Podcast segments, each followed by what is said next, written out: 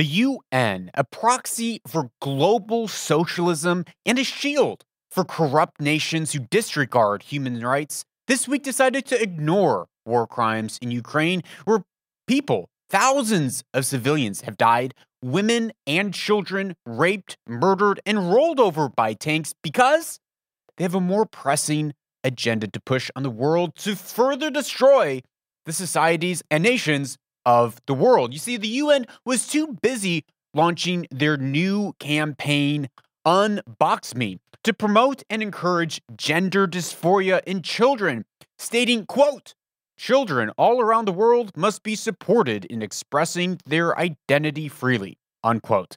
After all, it is not enough to protect children with gender dysphoria from abuse. In fact, we need to encourage gender dysphoria in all children by effectually confusing kids through media programming before they can even spell their names.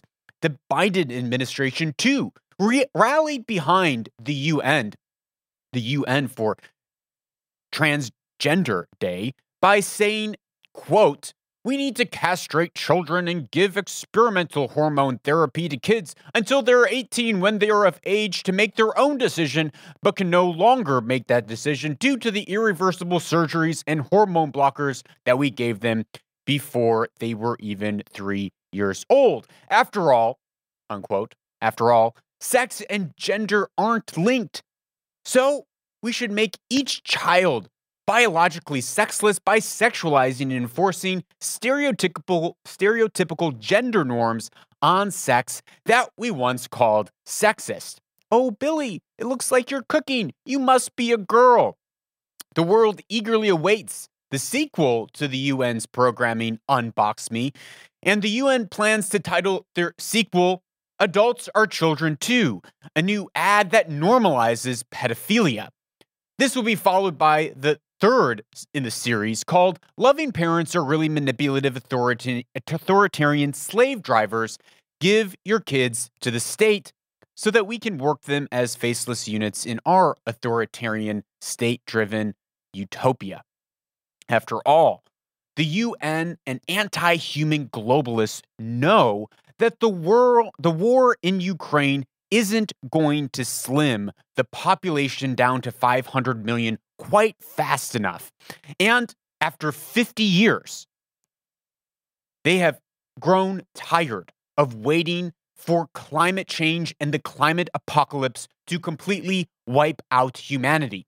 And their failed attempt at creating a lab created flu wasn't which wasn't nearly effective enough as Bill Gates and George Soros might has hoped, might have hoped Clearly, the only solution is to now destroy the slave driving business called quote unquote family through making every child a ward of the state who can truly love them as a faceless unit in identity, probably just a number on a sheet somewhere. And the state can finally help five year olds explore their sexuality by banning gestationers, aka women who give birth to children or mothers who force cis hetero oppressive gender identities on their children. Finally, freeing society from religious norms that prevent 45 year old adult children, because adult, adults are just children too, from having secret sexual relationships with kids, states of the ward. After all, if climate change and the flu isn't going to stomp out humanity, the moral, intellectual elites will have to do it themselves. What better way to stop humanity than by using feminism to destroy women?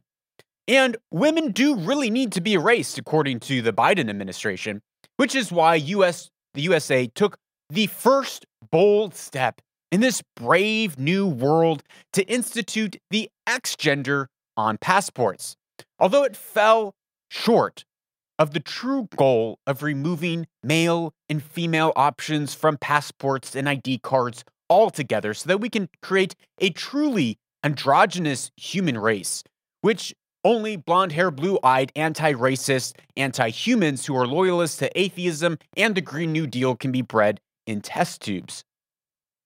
It is a step, at least, it is a step and finally seen a world free of morality, hope, goodness, and godliness. This way, hopefully, we will see a hopeless world where maybe people will give up all on their own. They'll stop gestating human units and turn into aimless, amoral transhuman droids.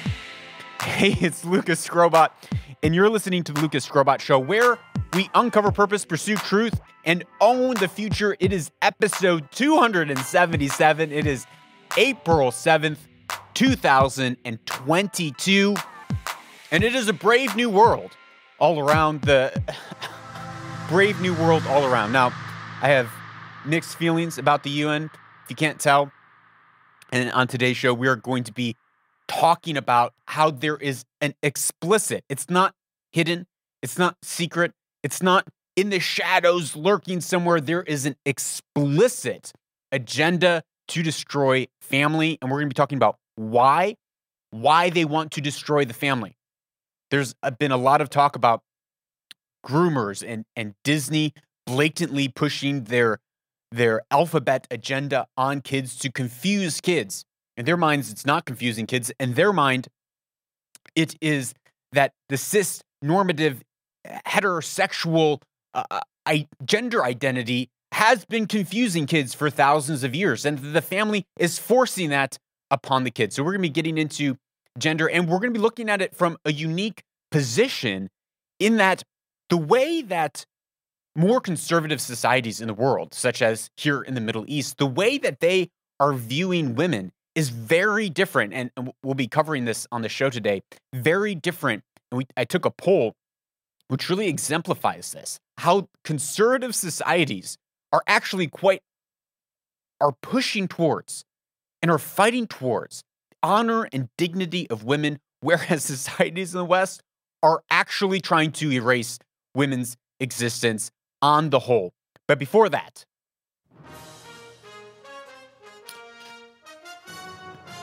breaking news update from around the world in Ukraine. I would be amiss to not talk about Ukraine on today's show, as it, in some ways, it looks like Russia has completely lost the war in Ukraine. They are, are retreating in different areas, but in other ways, I strongly doubt, I strongly doubt that this is the end of the war. It is more likely a regrouping. So I want to hit a, a couple different headlines. First of all, there have been massacres uh, over the last week in Ukraine, stories, photos coming out of mass graves, civilians, hundreds of civilians in, in villages killed in the streets, women and children raped.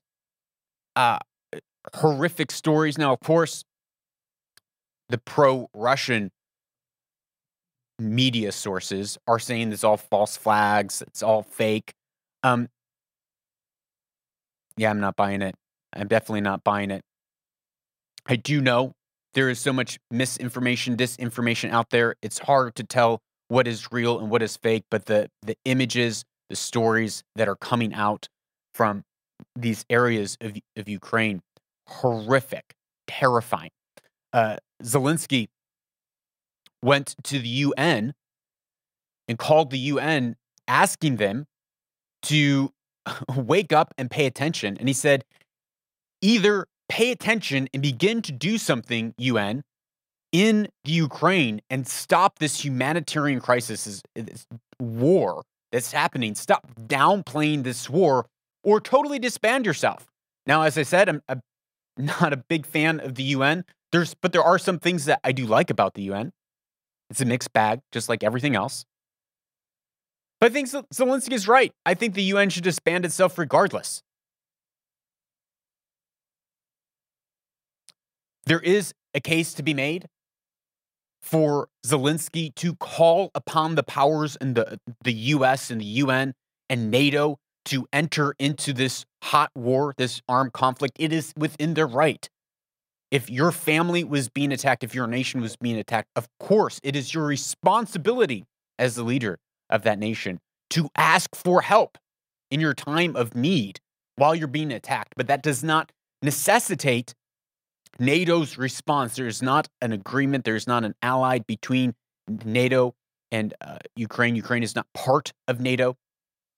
So there's not a necessity as far as contract or agreements, treaties go for the US or any other nation to get involved. But really, what this is turning into is another proxy war. It is a proxy war between NATO and uh, the West and Russia. And that is how Putin and others are seeing this conflict. They are seeing it as a, a, a conflict between the West and US and Western allies and Putin. This is from Bloomberg. Bloomberg says that the United States and its Western allies failed to understand that from President Vladimir Putin's perspective, they are already at war with Russia. This is according to a former head of Yukos Oil and was once the Russia's richest person. He goes on to say Putin has said from the very beginning that this war includes NATO. Putin thinks NATO is weak and that they will not defend the Baltics. If Russia attacked those nations, all former members of the Soviet Union, if that plays out, he said Putin believes NATO will collapse, and that means America's global influence will plummet. Again, we've been talking about a new world order, not from some globalist, elitist conspiracy theory, but it's what we're seeing. We're seeing a shift right now a global macro order and, and, and power in the world.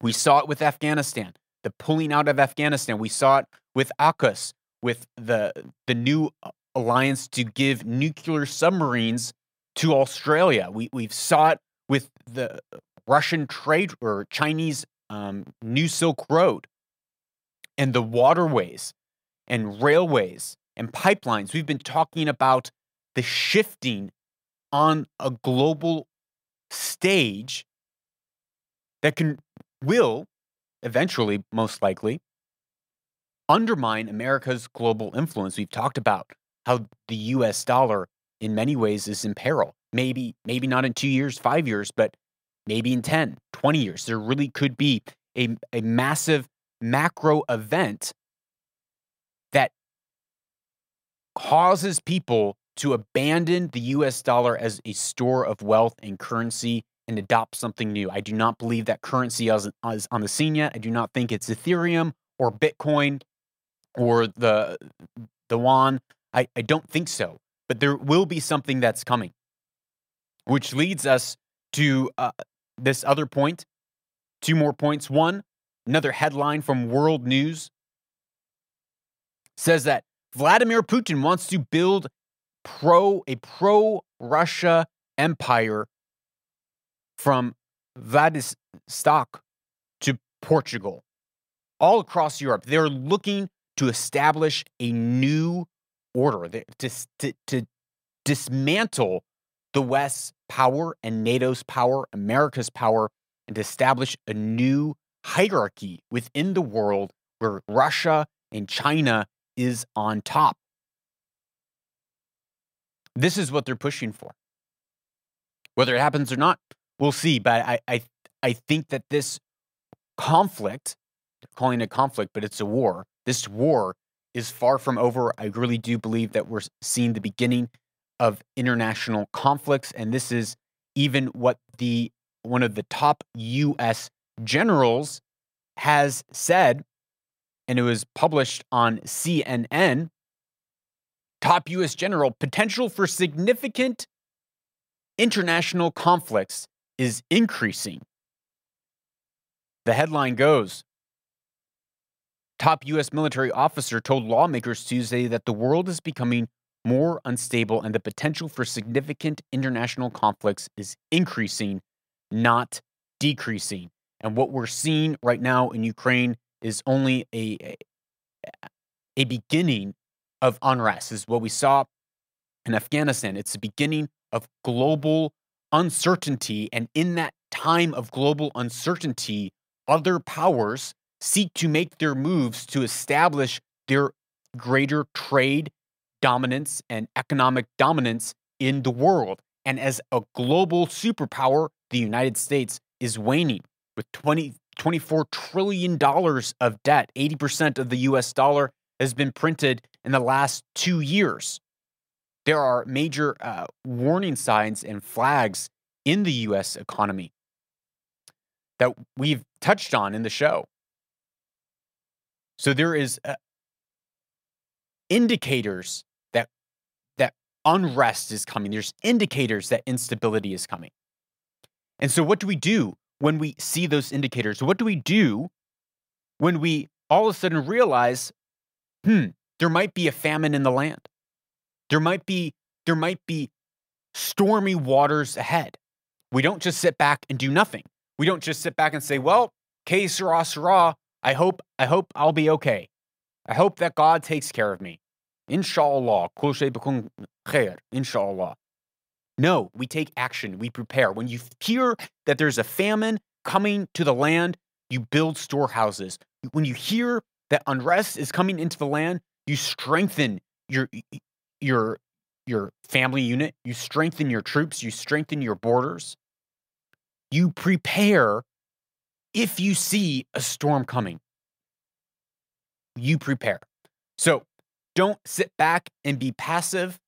Take steps forward, learn, educate yourself, and prepare. For instance, that yield curve that we talked about having uh, dipped and become inverted, the 10 to 2 year yield curve, eh, a majority of the time that the yield curve has been inverted, where the interest rate on a two year bond or note becomes greater than the interest that you can get on a 10 year note. When that becomes inverted, within six to 24 months, there is a very, very strong correlated likelihood that you will see a recession. And so the yield curve inverted for a moment a couple weeks ago, and then it stayed inverted for about a week.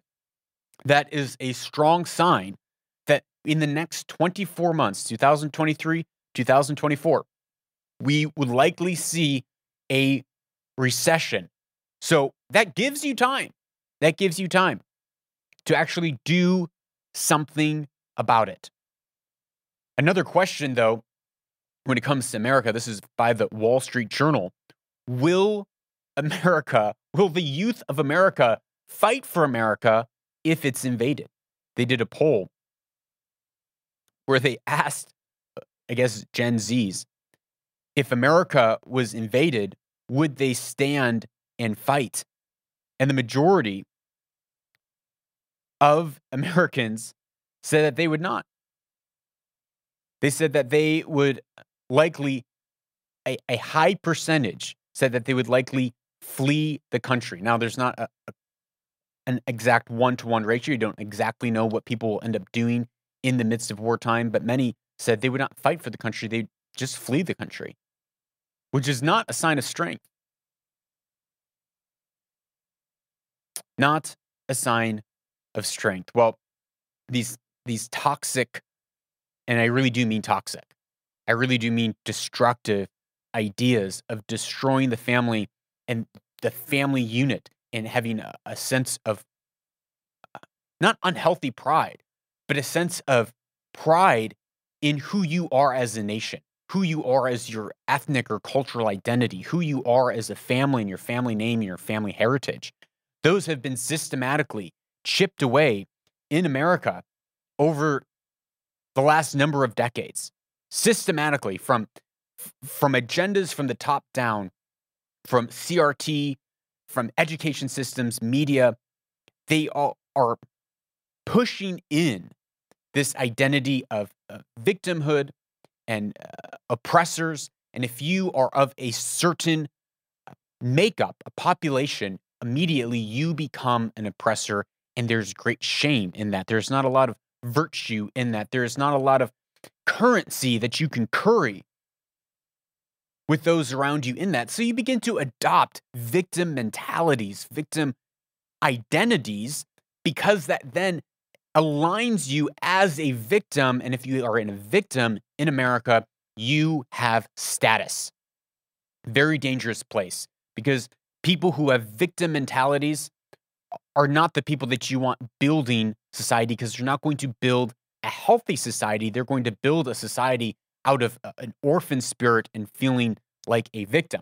So there's a, a, a strategy that has been propped up against Judeo Christian Western culture and Western values. And that all stems from the family. The strength of societies, any society, is in the family unit. It's individuals. Individuals then come together and build families. And within that family unit, you have a level of cohesiveness and health. And the health of the family units then creates health of communities. Health of communities then create health of cities and then creates health of nations. Now, two families on different different parts of a city or a nation or a community might not be identical, but there is a level of shared value within that culture. And there should be healthy pride, healthy gratitude, healthy appreciation for who we are as a society, who you are as a society. And I know from living here in the Middle East, it is it is actually looked down upon when someone isn't at least proud of their ethnicity or heritage, whatever that is, whether it's Romanian or Polish or uh, uh, from Pakistan, people are proud of their family heritage. But in the West, in America, there's something sick that is going on. And, and by sick, I, I mean there's something mentally wrong that's going on where we're completely ashamed of even good things that we have accomplished as uh, an American society. Of course, there's a lot of horrific, horrific atrocities that have been uh, committed by American society, but there's also a lot of good things that has come about from it as well. And that's something we can be proud of.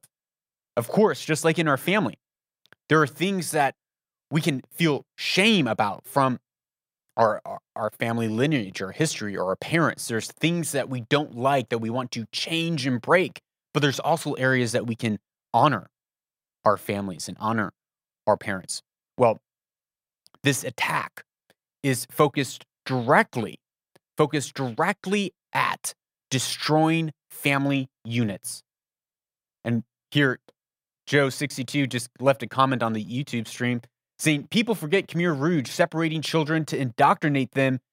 Family first, family always. 100%. Joe, this is 100% right what you're saying. They attack the family, separating children from the family because it's in the family that values are passed down, that there's strength.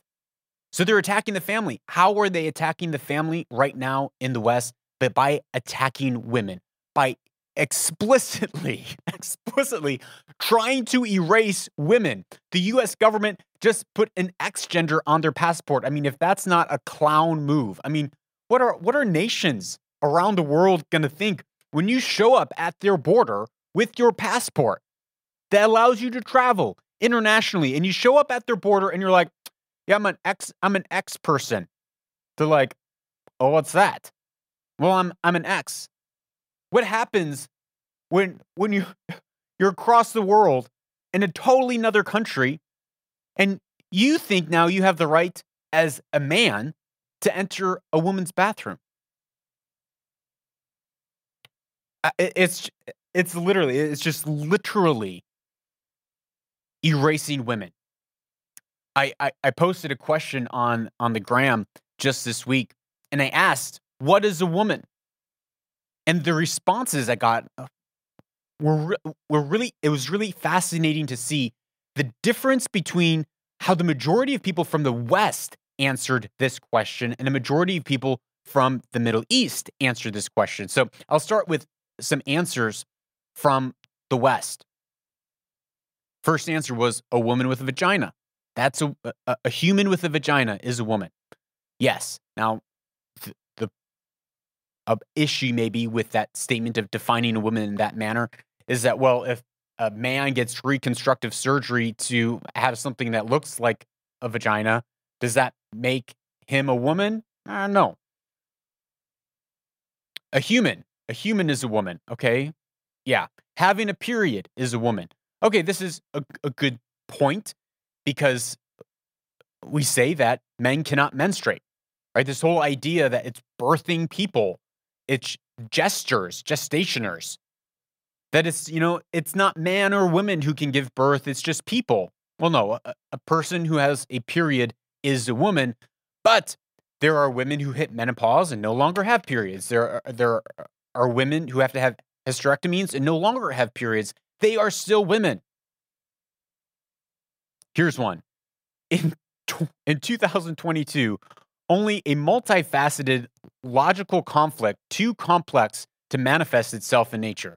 A woman is a multifaceted logical conflict too complex to manifest itself in nature. I don't even know what that means, but it's evident that this is what the mindset of what a woman is in the West.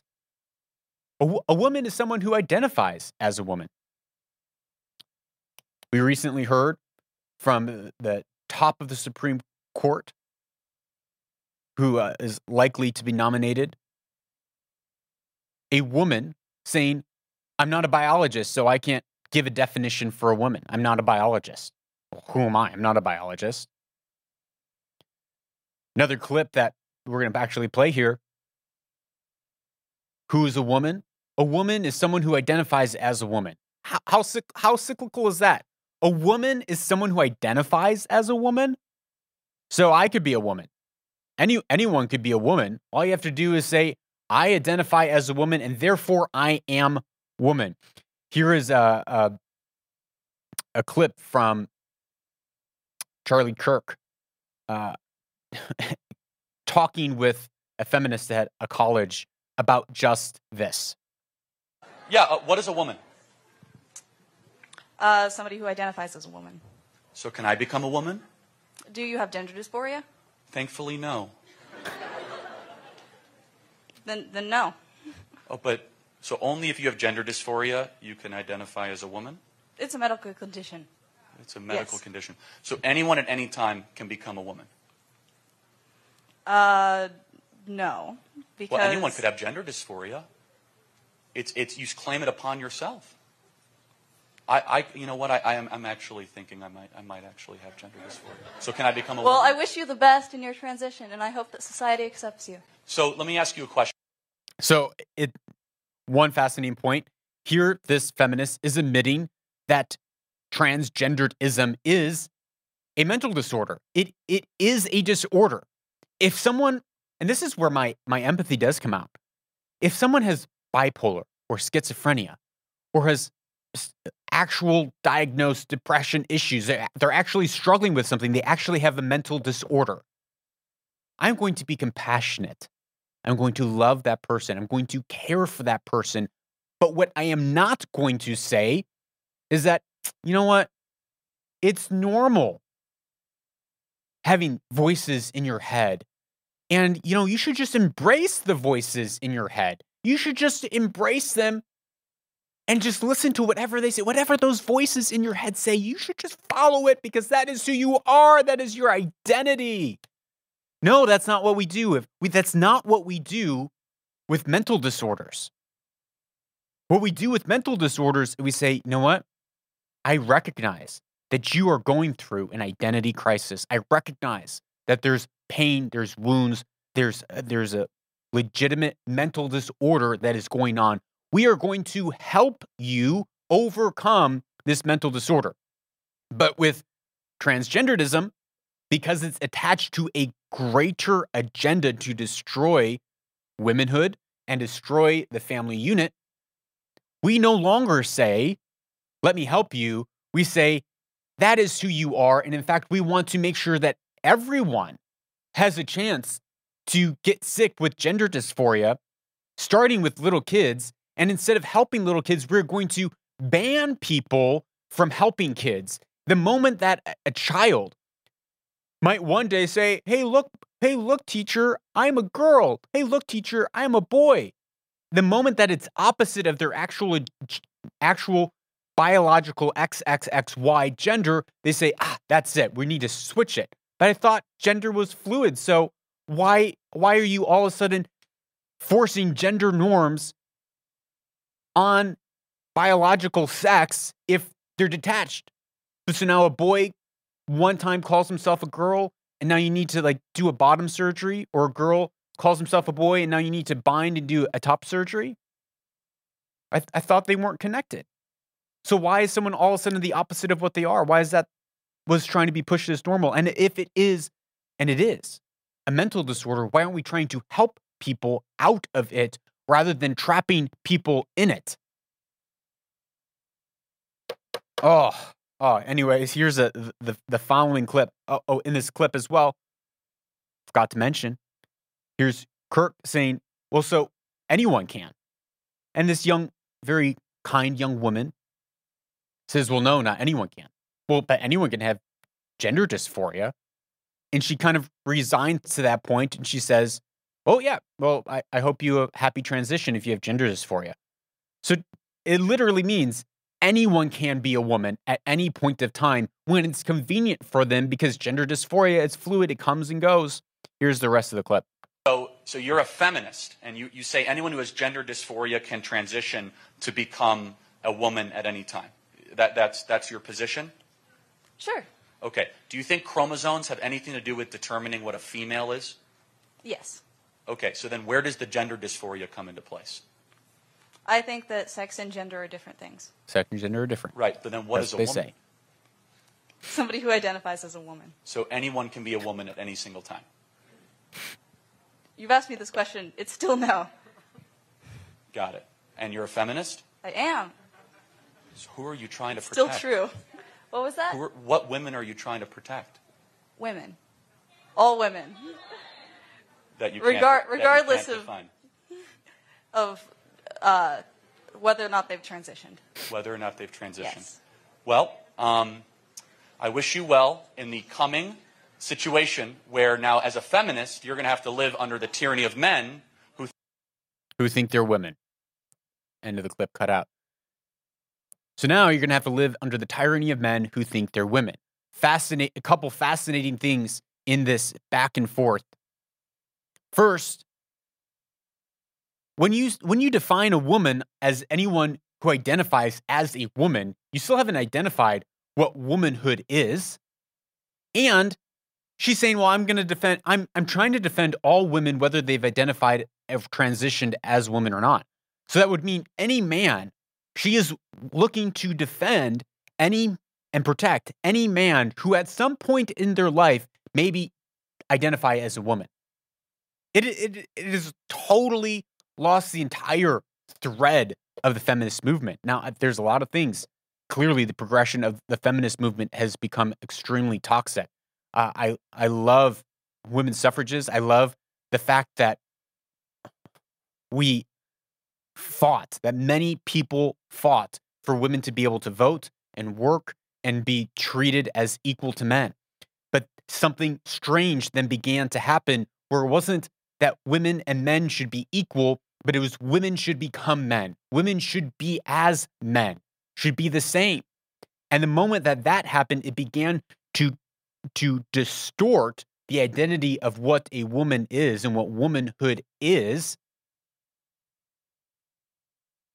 And it's gone to its logical conclusion, which, well, then a man can identify as a woman, and that is a woman because a woman is anything that you identify as.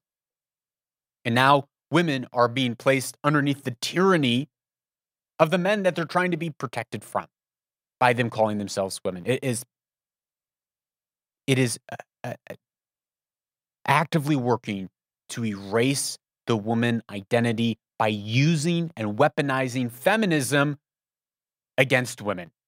Brilliant. Well, here are some of the responses from listeners and viewers from the Middle East on saying what a woman is. And there there's it's a stark difference from the first half. The second half is this. A woman is a mother, a wife, a sister, a home. She's caring and listening. She's the reason for our existence. Notice the dignity and honor and respect and pride that is being put into what a woman is. Here's here's one that is actually very biological nature. I know who this one's coming from. He said XX when being mature. That's a great definition. A woman is someone with two X chromosomes and is a mature adult. meaning that they've they've transitioned from girlhood into womanhood. Another one, everything we can't be as a man. Again, bringing honor and dignity to women, empowering women, creators of new lives, opposite version of XY, creator of new life. Again, empowering women, seen to push women up to a place of honor, status, dignity, and power. Another answer power. God's gift to man. Amen. God's gift to man. Women is it was the the last species species, I don't know if species is the right word. The last thing to be created according to biblical narrative. God created the world, they saw it was good, created man, saw that it was good, and then said, hmm, something's still missing, and created woman and said, that's very good. And all men agreed. Right? So it's it's it really is the pinnacle of creation uh, in many ways. Next answer was one who understands a woman is able to solve everything. Mm, that's point taken. That's that's true. A woman is life.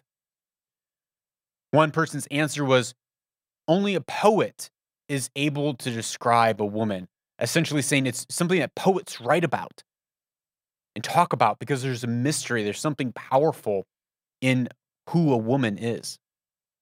The last one was someone who raised a man, that a real woman is someone who raises up men. And this is true. Mothers, I've said it multiple times here on the show. Mothers are the most influential person in society. It's a mom who raises their children. So influential in each and every one of our lives for, the better or for the worse. But the, the big overarching theme that I see, the difference that I see between these two sets of answers is that the West has gone so far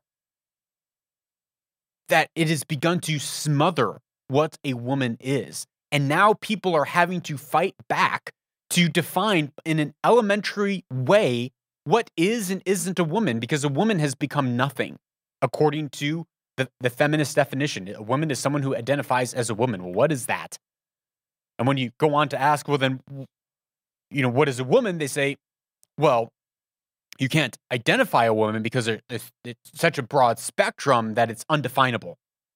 So now in the West, we are fighting to bring back a level of, of definition so that we can give proper dignity to real women instead of men who are are co-opting the title woman so that it can be of a victim class and further oppress women in sports and prisons and locker rooms in the West. It's just amazing, amazing the the what progress um, atheism has made in the West. Amazing progress.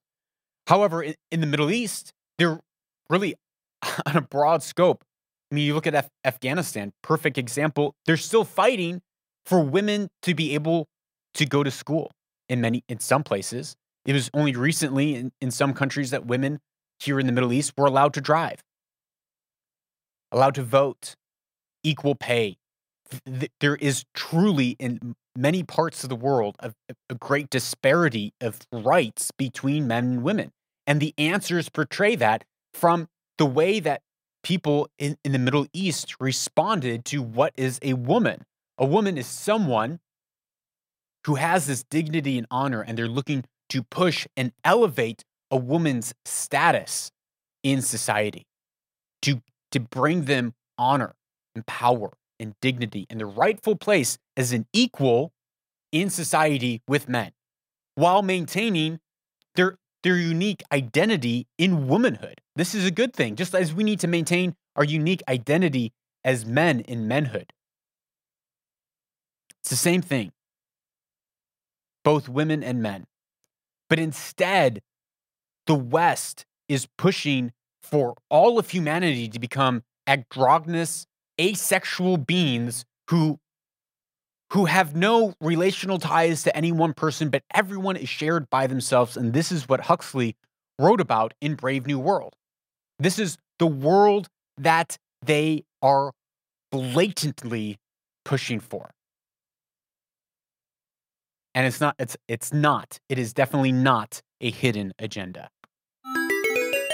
Yeah, that makes sense. In a post-truth society where we've exchanged the truth for lies and reasons for reason for postmodern irrationality, the absurd finally makes sense. And one thing that is particularly absurd is a movement that is connected to everything that we've said of, of erasing the erasure of women, which is antinatalism. We've mentioned antinatalism multiple times on the show.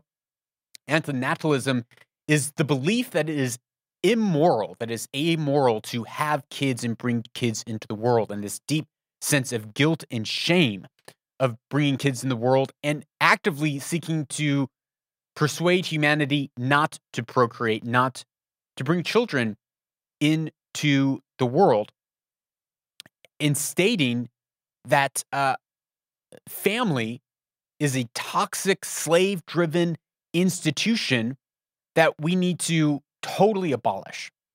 So here is uh, here are some images from a new movement. Well, it's not a new movement. It's actually I wouldn't say old, but it's been around for a while.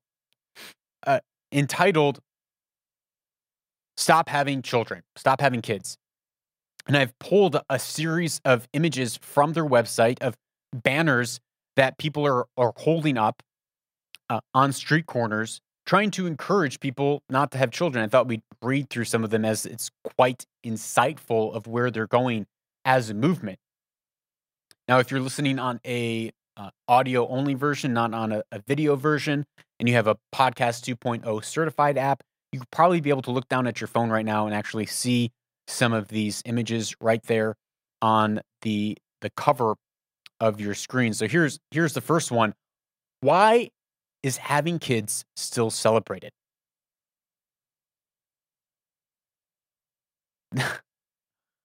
they they literally want you to stop celebrating your children. Stop celebrating having kids because the ideology says that kids are and human beings are destroying society. They're destroying the environment that we, the humanity is the virus. Humanity is the virus. And finally, in 2020, nature, the world, was able to rest from the plague of humanity crushing nature, crushing Mother Nature. This movement wants you to stop celebrating children. It stops valuing children, even though they say, well, actually, we're valuing children even more. No, they, they do not value kids. They want you to stop having kids. They believe that humans are the source of all problems.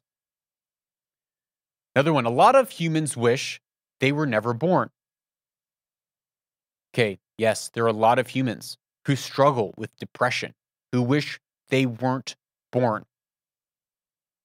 But I would bet a lot of money based on what we've read from the, the stories of the Holocaust that there are many people who want to live and many of those people who wish they were never born, if they were put in a life and death situation, they would fight for their life. They would cling on to their life, even though there's problems and troubles.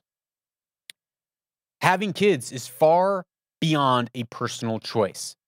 This is true, which is also quite contradictory to when they say, my body, my choice as a woman, saying, well, it's my body. I'm going to control my body. I'm going to have my choice and I'm going to kill the baby inside of me because it's my personal choice.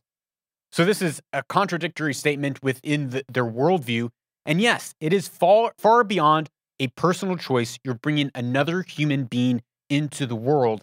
And that child, even though, even though the world is filled with suffering, pain, and vulnerability, there is beauty and pleasure in it. There is beauty in our, our struggle and in our suffering, in our hardships. There is there is a level of beauty that comes.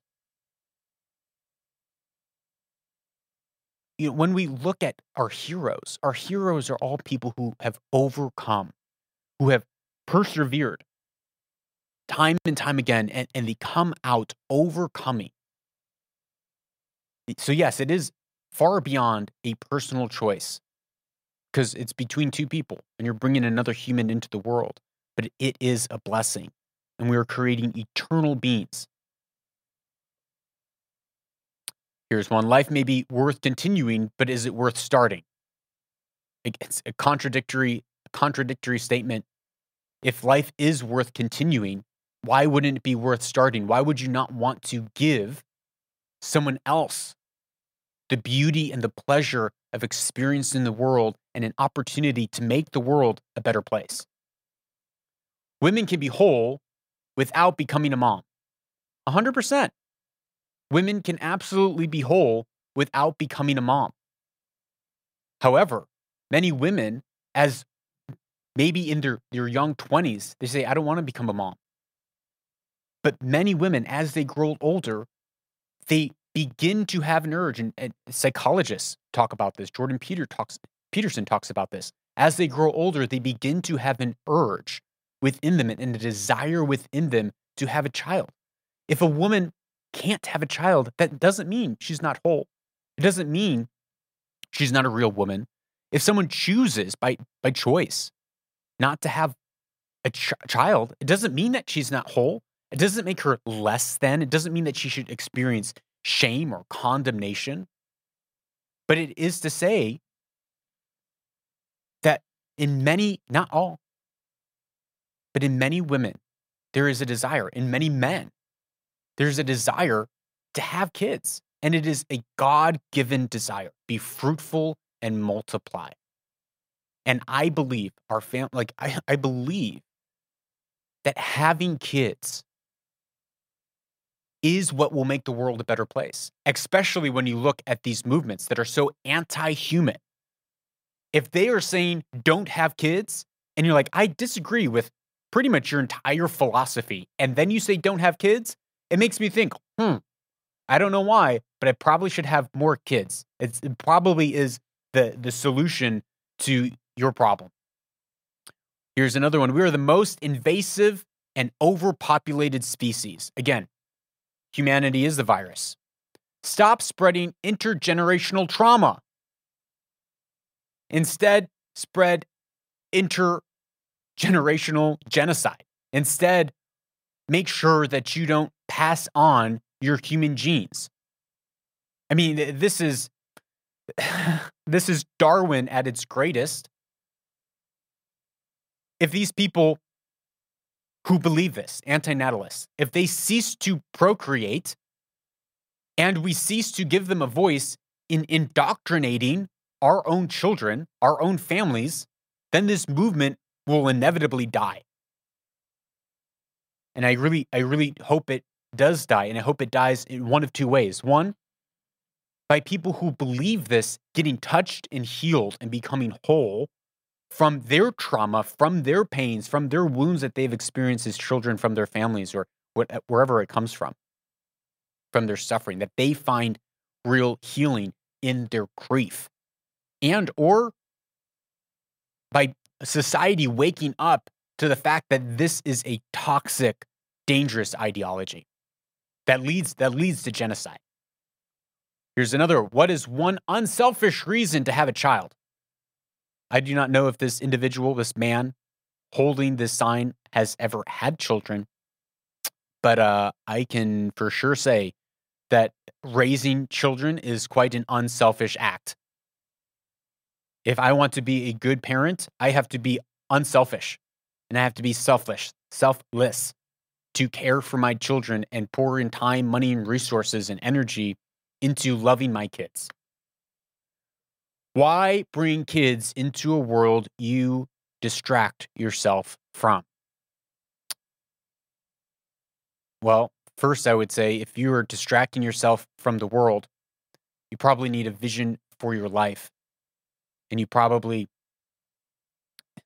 need to focus your life to make an impact and purpose and to find that rather than being passive in escapism and turning to entertainment. Um, why bring kids into a world that you distract yourself from?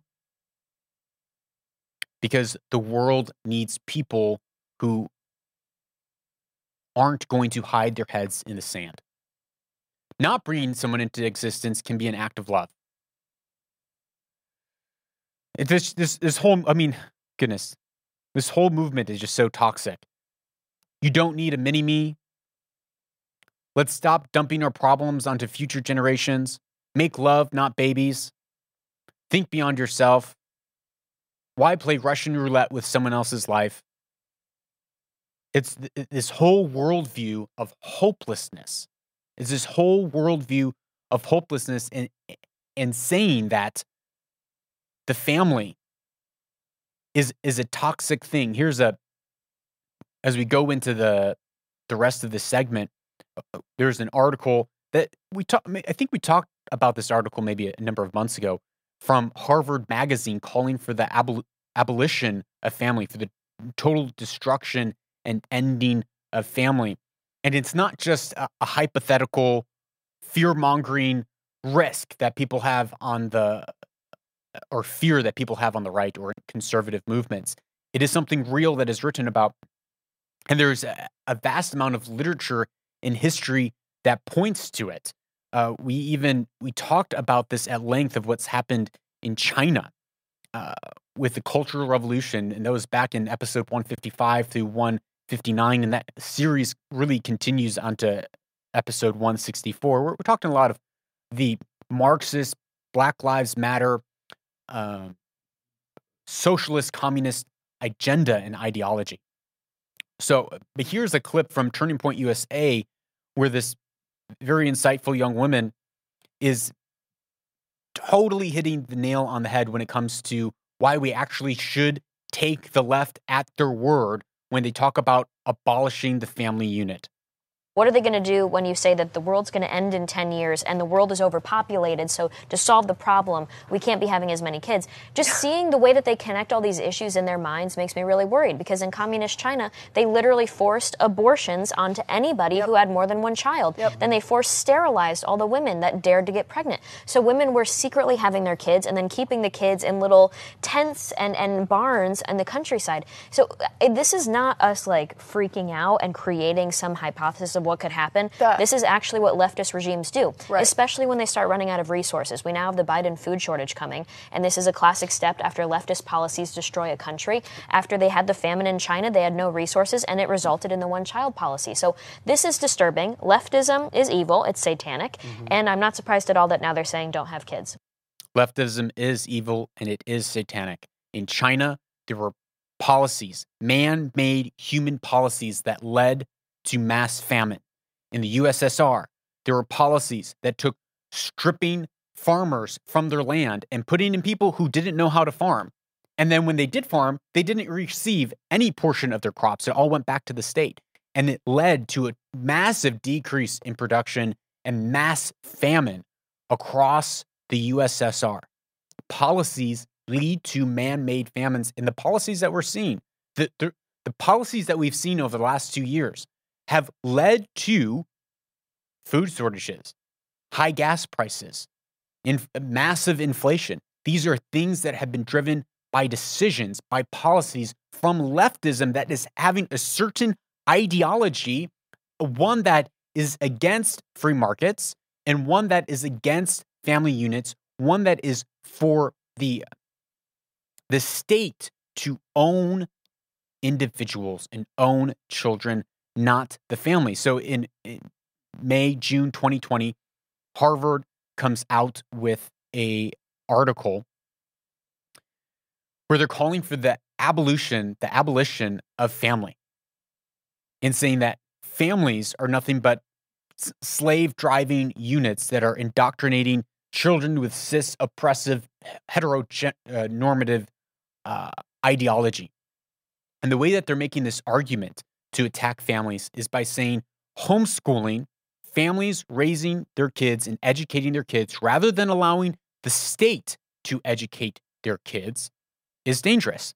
The reason that they say that it's dangerous is one, we now see a lot of people because of the indoctrination of the left and the attack on children in schools and the poor performance of public school system are pulling their kids out of schools and even kids are questioning the university system because it's uh, it is a, a an industrial complex for the indoctrination of leftist ideology. And people are saying, you know what, really, we, we don't want that. We want our kids to learn math, to read and write, and to think critically, not to be indoctrinated with leftist theories. So they're pulling them out, which of course is dangerous. It's dangerous to leftism, which wants to control society. Leftism wants and sees not people as individuals, but everyone is a unit within the whole, and it's everything is done for the good of the whole. There's no such thing as individuality. There's no such thing as morality. There's no such thing as uh, someone being unique. Everyone is there to serve the greater good. And if you don't come into alignment, there's no such thing as uh, re educating you. It's you're broken because this is how you are chemically. You're just a sack of chemicals. And the way that you think is the way that you think, and that can't be changed because that's a chemical makeup. And so, what they did in the USSR, they sent people to gulags and they sent them to the brick wall in the back with a shooting range. This is the progression. This has happened within the last 100 years, the last 50 years. This is recent history. These very ideas being played out in recent history. So homeschooling is dangerous because that means the state is not able to school. Their arguments, this is Bartlett, and we've mentioned this article before. Bartlett says that, well, this is isolating children. It's isolating children, and we can't really follow up, and there could be cases of child abuse. However, studies show that child abuse among homeschoolers is lower than child abuse that happens within the public school system. And based on empirical evidence, quote, based on empirical evidence to date, there's a remarkable rate of abuse of U.S. school children by school personnel, aka teachers, coaches, bus drivers, administrations, and custodians. And these are the people that they want to oversee education mandates.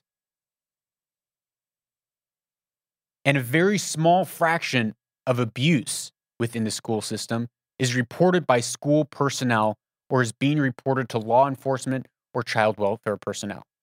The idea that someone who doesn't know or care about your kid is going to take better care of them than you who birthed them and raised them and nursed them and got up at three in the morning to take care of them, the idea that some stranger is going to do a more caring job to take care of your kids and hundreds of others' kids at the same time as they sit in some desk somewhere as an administrator is absurd.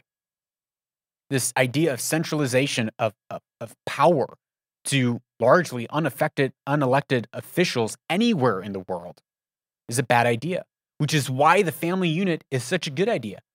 Because now that that is broad and decentralized, and you don't have the ability of one person abusing hundreds of people, throughout decades because it's broad and decentralized. Each family unit is able to look after its own. And if there is an infraction, there's a higher percentage that that's going to actually get dealt with within a family unit and gives more protection. The real reason, the real deep motivation behind this is, quote, surveys of homeschoolers show that a majority of such families, by an estimate, estimate of up to 90%, are driven by conservative Christian beliefs or quote unquote extreme religious ideology. Oh my, they have values. They believe that marriage is between a man and a woman. They believe that a woman is an individual with an X and a Y chromosome, and a man cannot become a woman, and a woman cannot become a man, no matter how much reconstruction, surgery, or hormone blockers or identifications you say that you have. Why would you? Eh, and again, the, the contradictory thinking here. Barlett says, quote, the issue is, do we think that parents should have 24-7 essentially authoritarian control over their children from ages 0 to 18? I think that's dangerous. Okay, so who should have that control? Here, here it is. I think it's always dangerous to put powerful people in charge of the powerless and to give the authority of powerful ones and give the powerful ones total authority. So, because of that, we are going to set ourselves up as the powerful ones and we are going to be completely powerful over all 0 to 18 year olds and will become the powerful authority rather than that authority being distributed across millions of parents. We're going to concentrate that power among a few educators and uh, administrators who have government positions. Final bit from this article she says she urges that we forbid concerned parents the loving act of educating their own children, replacing them instead with government approved powerful people. It makes no sense.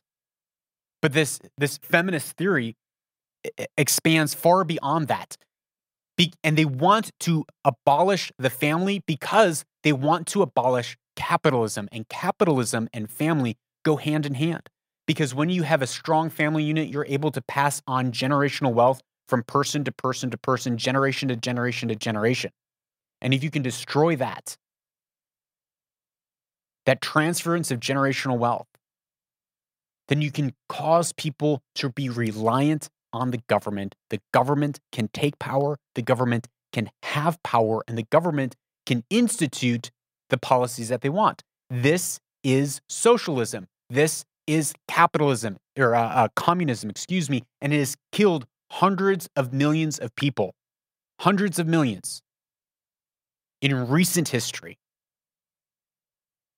So should think twice when you hear these ideas of abolishing the family and ask why. Why? Why? What's the real agenda of them wanting to indoctrinate children with the alphabet agenda from a very young age and say that parents have no rights of how their child is educated and that that's dangerous? Why? Is it really because they want to groom your child? Yes, but not necessarily sexually.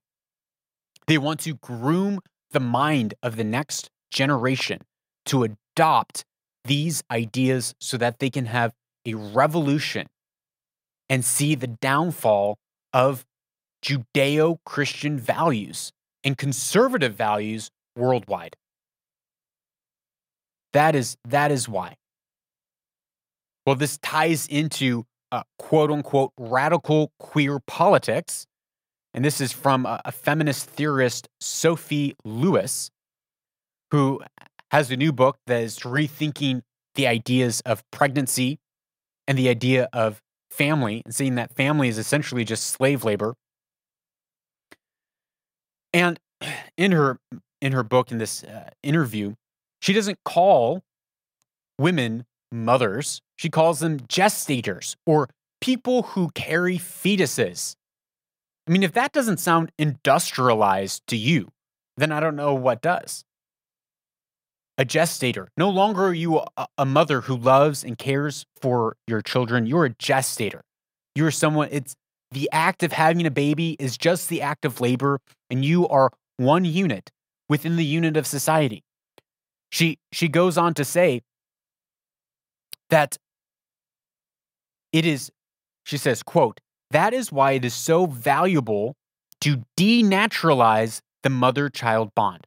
She talks about how there's these cases of mothers abusing their children or cases of uh, times where mothers aren't mentally well and harm their kids. And therefore, making the argument that we need to denaturalize the child mother bond and that the gestator has the baby, but that quote, and I quote, this is what she said. I'm trying to find this quote right now. Children should belong to no one but themselves. Children should belong to no one but themselves. So when the mother gives birth, the, the parents aren't over the child, aren't caring and tending for the child. We need to sever and break the bond we need to break the ideas, quote unquote, the idea that babies belong to anyone. And instead, babies belong to themselves. And if a child just belongs to themselves, then who do they really belong to? Again, they belong back to the state. They belong to a group of people who have been elected or unelected who then make decisions for everyone else. Who makes decisions how society as a whole is going to, what values are going to be put in place. And those values are currently in the West anti life, anti human, anti God, anti conservative values of atheism so that people will be continually dependent on the state. The state plays a role. The state is something that is good. It is to maintain justice, the rule of law, and to protect nations and defend nations and their people from inside and outside threats. It has its role, it has its place, and I'm grateful for all for the governments of the world. I'm grateful that we have a system of the state and of government, but it is not to overstep its bounds into taking total control over the family unit. This show is brought to you by listeners like you. I just want to thank everyone who has recently decided to support this show financially, even if it's at a couple of dollars a month. That is so encouraging to me as a creator uh, of knowing that you value the time and the energy and the effort that I put into producing this podcast.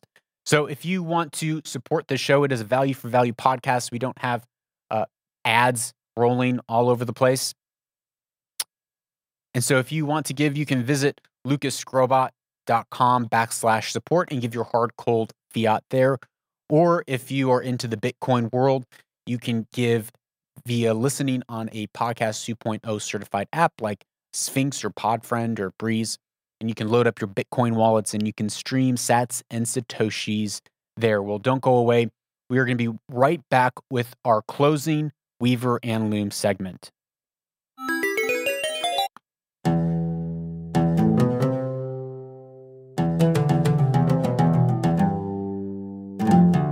Welcome back to Weaver and Loom, a part of the show where we take ancient wisdom and we weave it in with our everyday lives so that we can own our future and weave our destiny. We're talking about antinatalism on today's show, which is this really hopeless worldview where, where, where we believe that it's immoral to bring children into the world because of the state of the world. How can you bring a child into the world when it's so broken, so hopeless, so dark? And I can identify with those feelings many times in my life.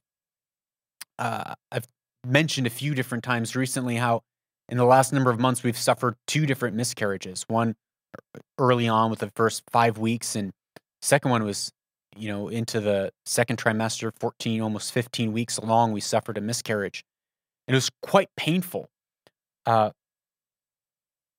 lots of grief, lots of questions, asking okay, if, if God is good, if God cares for us and God sees us, why, why do we still suffer? If I have these promises, why do I still have pain? Why do I still suffer? Why do we go through these trials and hardships? And you begin, I, I've begun to think and realize, reflecting even on the Holocaust, of how there were many people who were righteous and upright, who loved their families, did the right thing, and they still ended up in Auschwitz. They still ended up being shot in the middle of the street. That suffering is pervasive around the world. And those are hard, hard things to wrestle with. And my wife and I, we were, she's reading this book entitled Prayers in the Night, and it's by Trish Warren.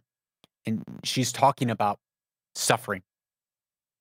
She's relating her own stories of suffering through miscarriages. And so my wife's reading this and being greatly encouraged by it. And she reads me a couple passages recently.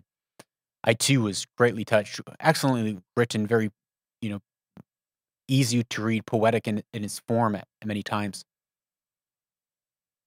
And uh, Trish said something that really struck me, and I'm, I'm going to paraphrase.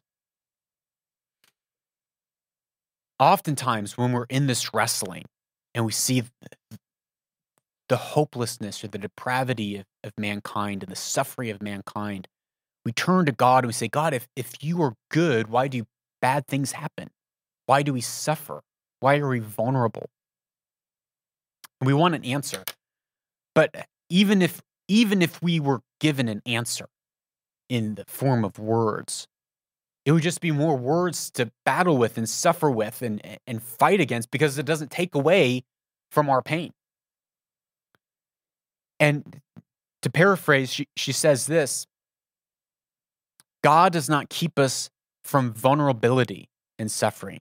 Instead, he steps down into our vulnerability and into our suffering. And that was a, it really hit home. It really touched my heart. Um, not in a cliche way, but it really made me realize that what, you know, life is filled with vulnerability. Life is so fragile from our kids, from our our life, you know, here today, gone tomorrow. And we're not going to do away with suffering or vulnerability. We're not we're not able to keep our kids safe. We can make them to be strong so they can face hardships and vulnerabilities in, in a strong way. But we can never take away the vulnerability that our, our kids face. We're, we're by and large powerless to protect our kids from every threat, to protect our family or our nation from every threat, as we've seen in the last couple years. But God, He steps down into our fragility. He stepped down into our vulnerability and He walks with us in relationship as a father throughout it so that we're not alone in it, but He identifies with it. He knows our sorrow, He knows our pain. And that brings me, and I hope it brings you, great comfort in knowing that the answer may not be in words, but the answer is in His nearness, in His closeness, and in His love for you, no matter what your circumstances may say. And in the end, He does make all things new. Well, that's all for today's episode. Thank you so much for tuning in. If you want to get more out of the show, share it with your friends because then gives you something to talk about or fight about, which can be entertaining depending on uh, what sort of level of personal, interpersonal conflict you like to have. That is all. Please go out this week, hug your kids, give your friends high fives who are having babies and uh, encourage them in their their motherhood. Encourage your parents. Thank your parents for raising you, uh, and go out and seek truth so you can own the future and build a strong, healthy family and society.